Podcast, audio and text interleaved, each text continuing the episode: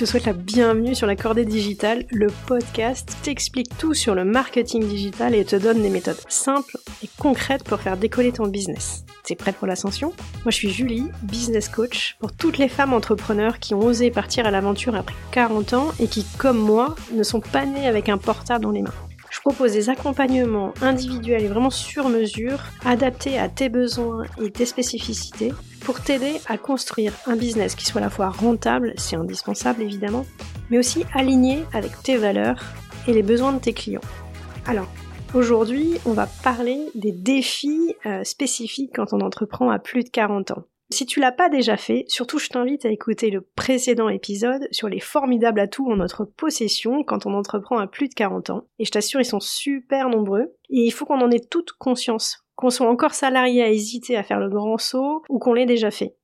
Et je sais à quel point la vie d'entrepreneur bah, peut nous mener des rudes épreuves. Et je t'assure que se relister les forces et les atouts en notre possession, bah, ça peut faire que du bien. Et puis si tu me crois pas, bon, dans ce premier épisode, je te partage quelques chiffres, mais aussi des exemples incroyables de succès planétaires ou pas, peu importe, mais d'entrepreneurs qui ont réussi à développer un business rentable à plus de quarante ans, voire même pour certaines à plus de cinquante ans. Alors après, bien sûr, je suis pas totalement naïve et perchée, et c'était important pour moi justement d'aborder et d'affronter aussi tous les défis, les questionnements qu'une femme entrepreneur rencontre quand elle entreprend à plus de quarante ans. Et c'est vraiment l'objet de l'épisode d'aujourd'hui. Mais pas de panique, hein, je te laisse pas avec une liste anxiogène. Allez, patate chaude, bon courage, ciao, moi je vais à la plage. On va voir ensemble comment on peut les surmonter. Et pour certains, je te partagerai aussi mon expérience.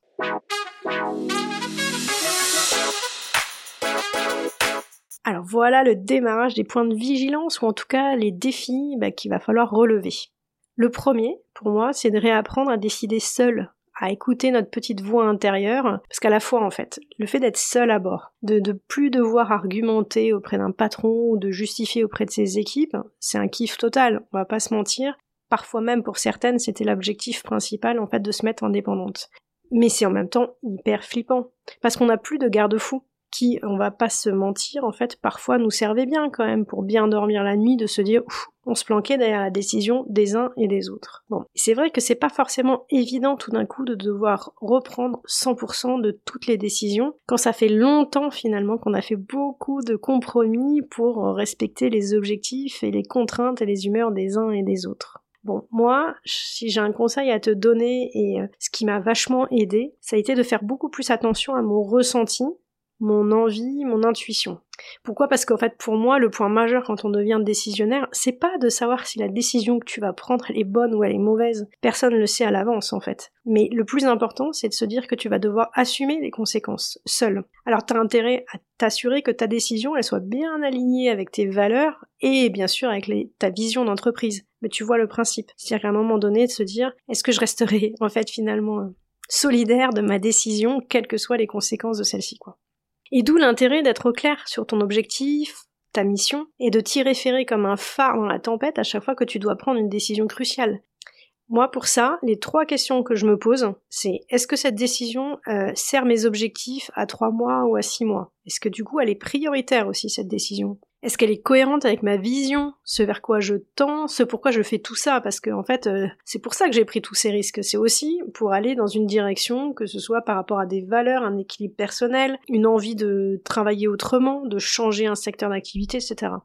Donc, est-ce que la décision que je suis en train de prendre, elle est cohérente avec tout ça ? Et surtout, après, est-ce que ça apporte une valeur ajoutée à mes clients ? Est-ce que cette valeur ajoutée, elle est vraiment forte ou pas ? Et tout ça, ça me donnera en fait des ingrédients me permettant de décider si cette décision-là, elle est à prendre ou pas, ou est-ce qu'elle est prioritaire ou pas. Une autre façon en fait de m'aider dans la prise de décision, c'est aussi de la décortiquer. Tu vois, c'est un peu le principe de manger l'éléphant à la petite cuillère. Parce que tant que t'as pas dépioté cette grosse décision, bah c'est juste un gros nuage, une grosse pelote de laine inextricable. Du coup, la solution, bah, c'est commencer à démêler petit à petit les fils, commencer à classer tout ça pour traiter les points un, un par un, quoi. Tu vois les plus, les moins de la décision. Tu vois, l'idée, c'est de bien observer de façon objective. Les plus, c'est, dans ma décision, c'est est-ce que les plus que je vois dans cette prise de décision, est-ce que c'est pas un fantasme ? Est-ce qu'ils sont réels ? À l'inverse, les points négatifs qui me font peur dans cette prise de décision, c'est est-ce que c'est un risque réel ou est-ce que ça amplifie une peur un peu inconsciente ? Est-ce que ça amplifie aussi une croyance limitante ? Une fois que tu as nettoyé en fait tout ça dans ton blocage, et de façon factuelle,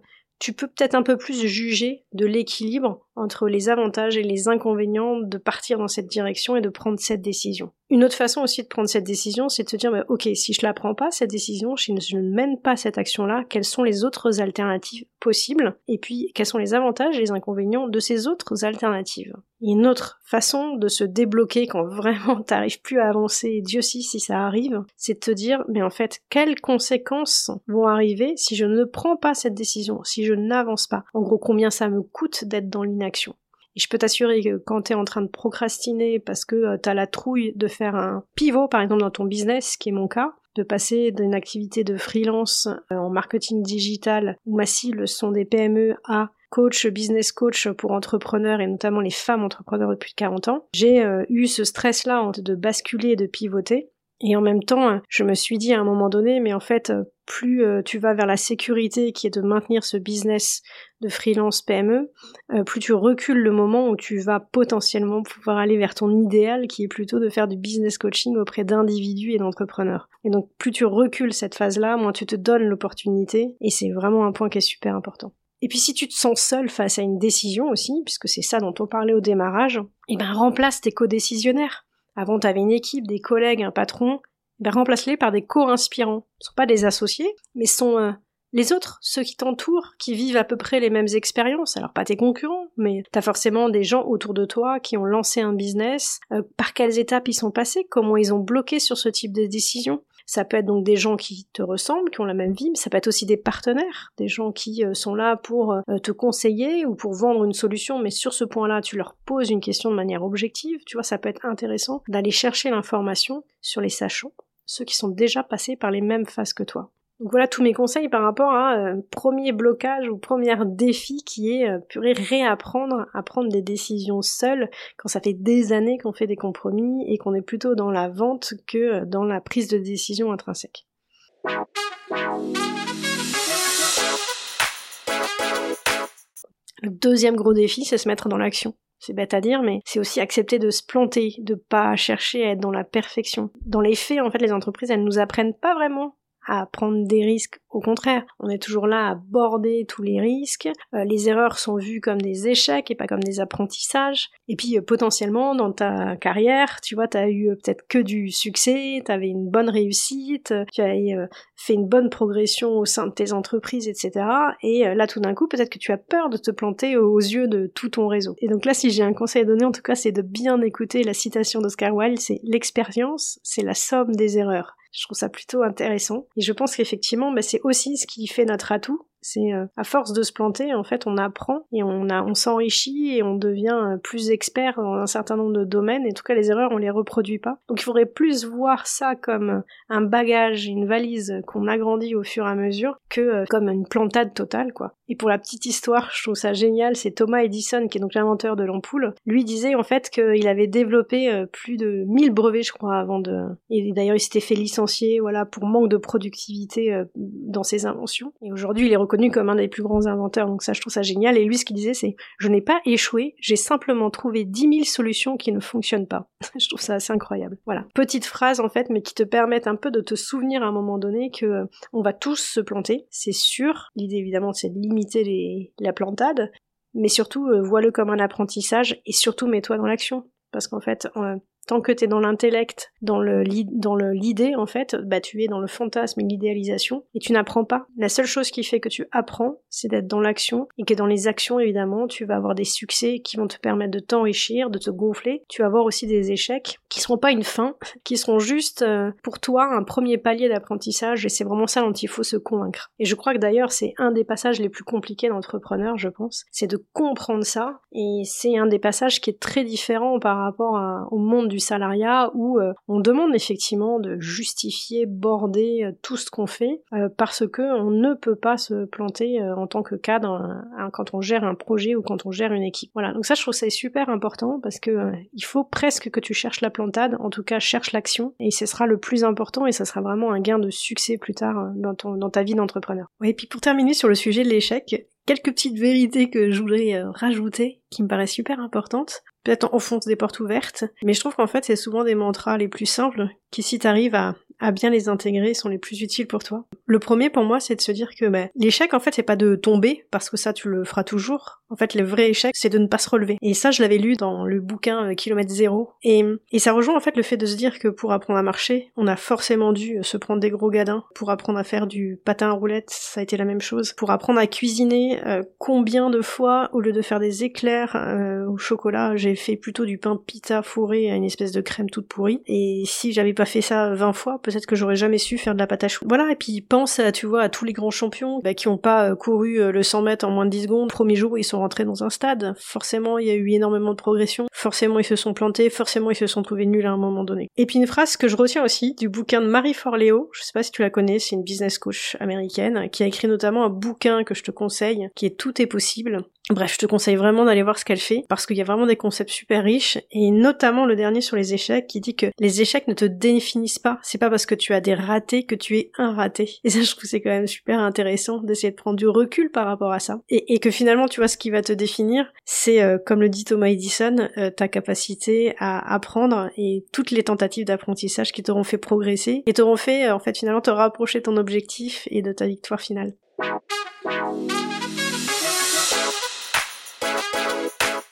Troisième grand défi, bah c'est savoir être de nouveau opérationnel et productif. Parce que quand t'as été cadre, en fait, bah les principales compétences que t'as développées, c'est de savoir gérer, planifier, déléguer, mais t'as perdu parfois l'habitude de faire et d'appréhender aussi de nouveaux outils de façon opérationnelle, j'entends. Là, t'as deux choix possibles, t'as deux moyens en fait. Hein. Soit tu délègues tout l'opérationnel, mais attention à deux choses, hein. La rentabilité de ton entreprise, d'abord, parce que si tu délègues tout, ben, comment tu fais pour réussir à avoir un business rentable, surtout au démarrage? Et ce qui rejoint ce point, c'est euh, il faut vraiment que tu te demandes quel est le cœur de réacteur de ton entreprise, ce qui apporte le, la plus grosse valeur au client dans ton entreprise. Et si c'est pas toi qui l'apporte, si c'est pas toi qui la mets en œuvre, moi je trouve qu'il y a quelque part un problème de cohérence, peut-être même d'alignement, quoi. Est-ce que la personne saura-t-elle aussi bien que toi, si tu délègues, apporter de la valeur à ton projet ?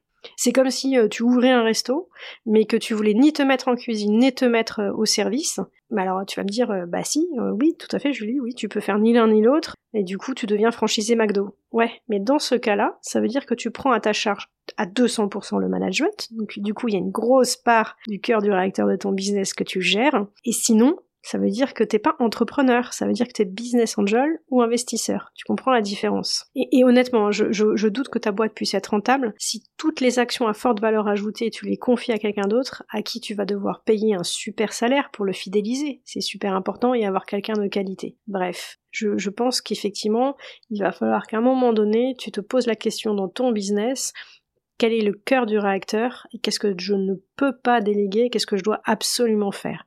Et de là, effectivement, il va falloir que tu acceptes de remettre les mains dans le cambouis sur ces aspects-là. Bon, ça c'était le moyen, c'était le, une des hypothèses, hein, c'est que tu avais des moyens et tu déléguais. Ok, qu'est-ce que tu délègues, qu'est-ce que tu conserves? Mais si t'as pas de moyens au début, bah tu vas devoir te débrouiller cent pour cent toute seule, quoi. Et moi, franchement, j'y vois plein d'atouts. D'abord, financier. Évidemment, tu t'engages pas à recruter des gens avant même d'avoir totalement validé ton modèle économique. Et puis comment recruter correctement quelqu'un pour déléguer si t'as pas fait toi-même? Comment tu peux juger la performance de quelqu'un, de sa productivité, si toi-même tu sais pas concrètement combien de temps prennent les choses, de quels outils il a besoin, et cetera, et cetera. Et souvent, quand t'es dans l'opérationnel, bah tu rentres dans le concret. Donc les situations, bah justement, elles sont plus fantasmées, elles sont plus intellectualisées. Tu te confrontes aux vraies difficultés. Exemple, quand t'es, si t'es par exemple community manager et tu as l'impression de savoir comment engager une communauté parce que t'as suivi une formation, tu suis des top influenceurs sur le sujet. Ouais, mais ça suffit pas. Il va falloir que tu te confrontes aux vraies difficultés, quoi. Te tester, te planter. En gros, trouver ta propre recette qui fonctionnera sur ta cible parce que les vérités et les formations sont jamais totalement adaptées à cent pour cent à ton business et à ta cible. Puis du coup, tu le feras à ta manière et qui mieux que toi maîtrise au démarrage vers quoi tu veux aller, les messages que tu veux faire passer, les valeurs que tu veux respecter. Et puis tu diffuseras aussi, du coup, ta personnalité. Et la personnalité, on le sait tous, c'est la meilleure barrière à l'entrée pour ton business. Parce qu'on peut tout copier.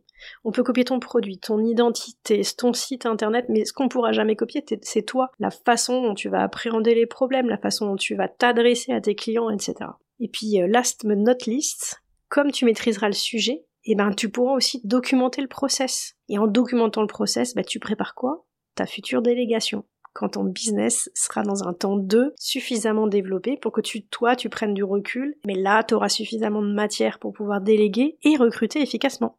Pour la petite histoire, sur ce défi-là, je me souviens d'avoir accompagné une femme. On a travaillé sur son business model Canva. Si tu connais pas ce super outil, sache que j'aimerais bien t'en parler dans un prochain épisode parce qu'en gros, c'est un outil super puissant qui te permet en une page synthétique de construire et de rédiger, mais aussi de visualiser tous les différents pans qui constituent et en fait garantissent le succès de ton business model. En gros, tu définis ton offre, ta cible, tes, euh, tes coûts, ton chiffre d'affaires, tes activités principales, et cetera. Bon, je t'en reparle dans un autre épisode, mais c'est vraiment un super outil. Bref, avec cette femme, on était en train de construire son business model Canva, et donc son activité, elle voulait lancer en fait un, une ligne de sac à main. Elle, dans son parcours, elle était responsable qualité dans un tout autre secteur, quoi. Et en creusant son idée, bah, je l'ai un peu bousculée parce que je lui ai fait réaliser qu'elle avait construit tout son business model en se positionnant finalement comme inventeur ou finalement investisseur, mais pas du tout entrepreneur. Parce qu'elle ne voulait dessiner la ligne,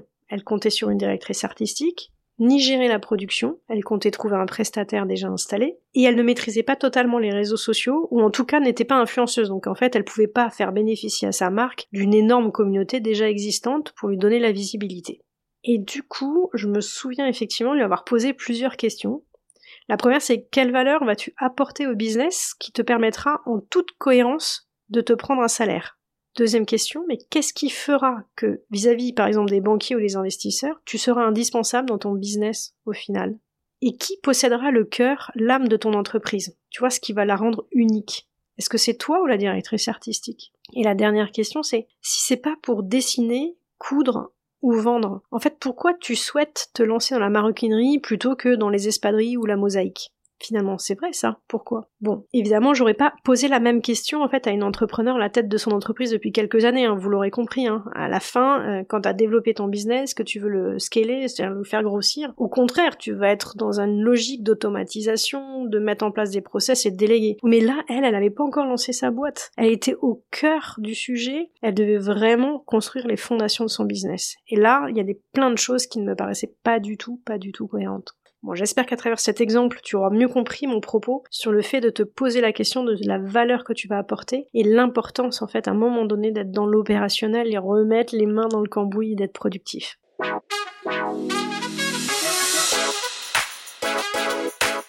Quatrième point et quatrième défi, c'est on n'est plus un centre de coûts. C'est bête à dire, mais quand on est un salarié, il faut se rendre compte qu'on est quand même un centre de coût. Même si on n'a pas l'impression, c'est quand même quelque chose qui est ancré en nous.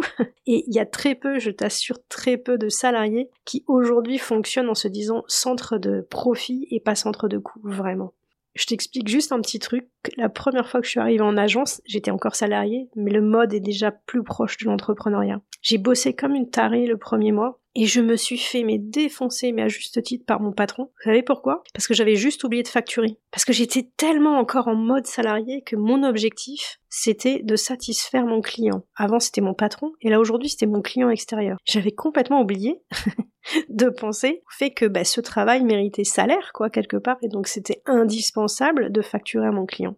Et pour aller plus loin que cet exemple d'agence, si toi tu vends du service, du coaching ou des choses comme ça, tu dois vraiment modeler ton cerveau pour l'orienter vente constamment, quoi. Une discussion avec une personne doit faire des connexions vers des nouvelles opportunités. Et pas que financières, hein, bien sûr, mais c'est euh, qu'est-ce que ça peut t'apporter pour t'améliorer, pour te rendre plus visible? Est-ce qu'il peut y avoir une collaboration intéressante? Enfin, vraiment, c'est une gymnastique du cerveau que tu dois vraiment choper très vite. Parce que ça, pour moi, c'est un critère important de réussite dans l'entrepreneuriat. Et un truc qui est tellement différent du salariat. Et on doit, tu vois, tout le temps orienter les discussions vers notre intérêt commercial. Alors évidemment, il faut rester honnête, hein, l'idée c'est pas de faire des ventes forcées, quoi, aucun sens. Et même c'est, je trouve, dangereux pour ta réputation et l'avenir de ta boîte. Mais tout de même, quoi, il faut à chaque fois que t'aies le réflexe de penser double intérêt. Pour ton client, mais pour ton business. Comment tu peux orienter la discussion pour lui donner envie de t'acheter un autre produit, un autre service? Alors le cinquième défi, je trouve qu'il il a un peu le pendant de ce, de ce quatrième défi, c'est qu'on n'a plus d'obligation de moyens, mais on a des obligations de résultats, quoi. On a longtemps passé, hein, tout de même, soyons.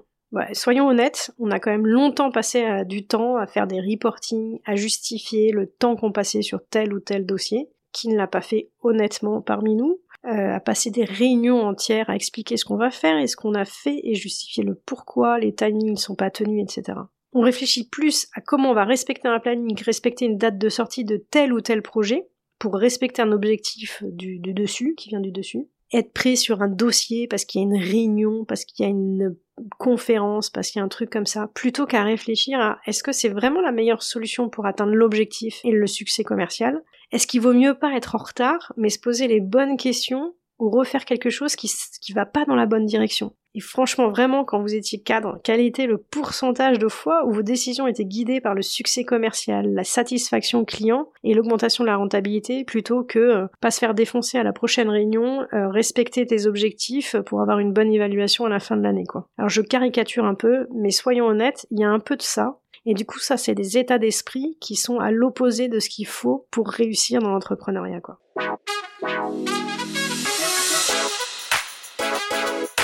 Sixième défi, gérer la solitude de l'entrepreneur.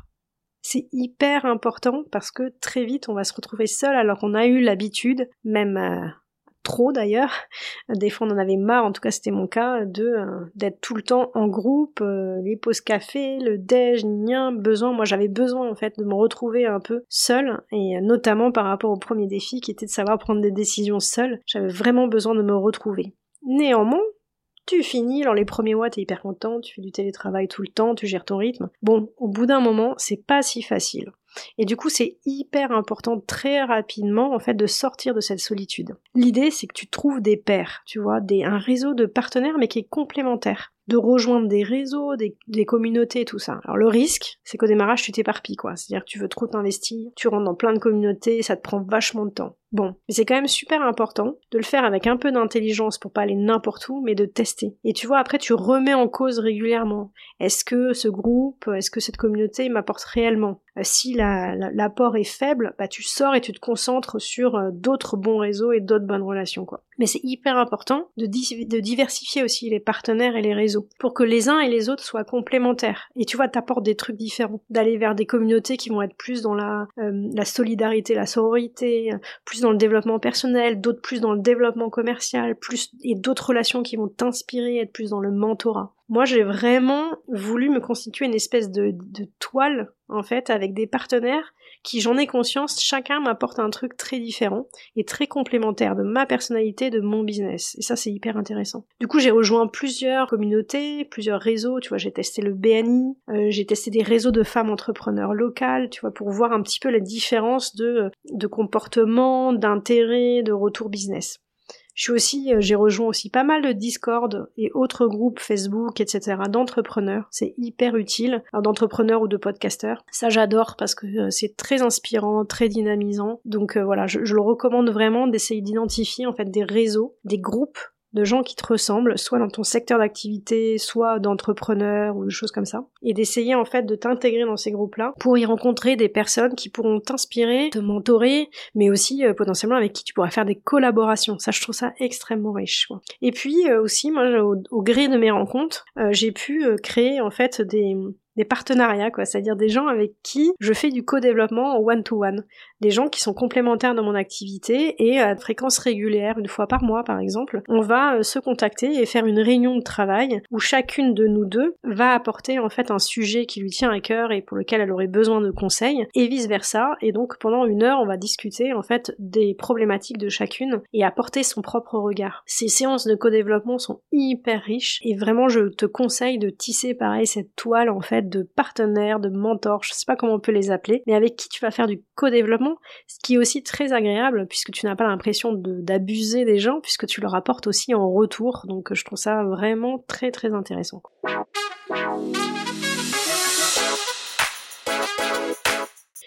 Septième défi, ne pas connaître les codes et les outils technologiques pour se faire connaître, notamment le digital.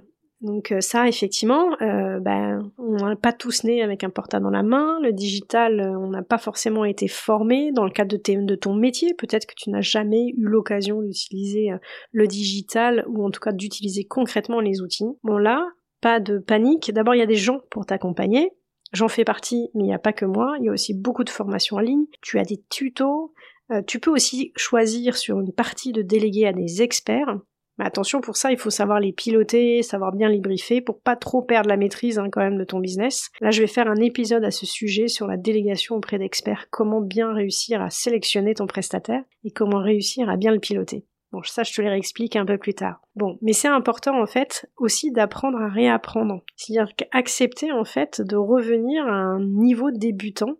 Euh, ça fait peut-être longtemps qu'on n'est pas sorti de notre zone de confort. Pour certaines, on est devenues expertes de notre sujet et puis tout d'un coup, on se retrouve à âge zéro préhistorique de cette connaissance-là. Bah, je crois qu'il faut aussi apprendre à être un peu humble et savoir accepter qu'on sait, on sait plus et qu'il faut s'y remettre et recommencer par les bases. Et je t'assure qu'une fois que tu l'auras fait, alors d'abord, tu, tu seras très fier et puis surtout, ça sera très utile pour ton business parce que en tant qu'entrepreneur, tu vas voir que tu vas être confronté à des nouveautés euh, chaque jour et que si tu remuscles pas ton cerveau à réapprendre et à savoir se débrouiller seul et aller chercher l'information pratique là où elle est, tu verras que tu auras des difficultés quand même sans ça à pouvoir avancer concrètement.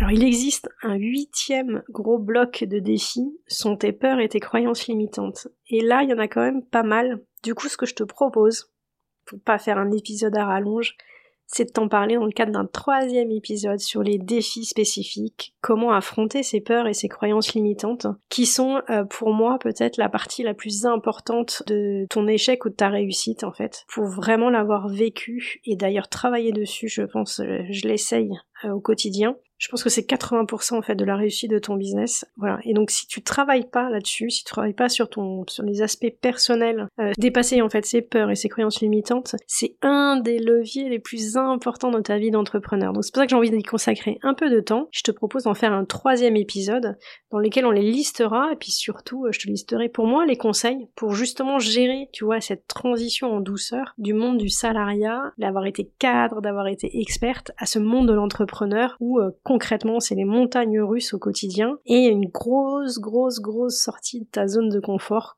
Comment t'arrives à surmonter ça? De ma petite expérience, j'ai quand même pas mal de conseils à te transmettre. Si cet épisode t'a paru utile et si ça fait écho à tes propres questionnements et tes propres constatations de vie d'entrepreneur, je t'invite à me laisser un avis cinq étoiles sur la plateforme Apple Podcast. Un commentaire, c'est génial parce que ton feedback est vraiment utile pour moi. Si tu penses que cet épisode peut être utile à une autre femme entrepreneur, eh ben surtout n'hésite pas à lui partager. Et si toi t'as envie de partager ton vécu d'entrepreneur de plus de quarante ans, alors là mais surtout mais fais-moi signe. Vraiment j'adorerais te tendre le micro pour qu'on papote et surtout partager aux autres femmes, tu vois, tes craintes, tes expériences, tes conseils. J'ai déjà démarré des interviews avec d'autres femmes entrepreneurs mais je compte en faire très régulièrement. Donc surtout, si t'as l'impression que tu as quelque chose de précieux à nous partager et j'en suis sûre, eh ben appelle-moi, contacte-moi via Instagram ou via LinkedIn. Je, vraiment je serais ravie d'en discuter avec toi et planifier une interview. Bon, et puis si tu démarres ton activité, que tu sais que le digital il est indispensable, oui mais voilà il suffit pas de le dire, et que tu bloques sur la définition de ton offre, sur la description de ta cible, de ton tarif, que tu sais pas comment te rendre visible sur internet, et ben moi ce que je te propose c'est un appel découverte gratuit et vraiment sans engagement. On discute toutes les deux en fait de ta problématique, on fait connaissance, on voit si on a envie de faire un petit bout de chemin ensemble ou un grand bout de chemin ensemble, voilà. En tout cas c'est sans engagement et moi sache que je serai ton Sherpa digital mais vraiment avec grand plaisir. À très vite, j'ai hâte de te retrouver pour le prochain épisode et surtout n'oublie pas de t'abonner au podcast pour être alerté de la prochaine sortie d'épisode. Bon, je te souhaite d'ici là une très très belle semaine. Ciao.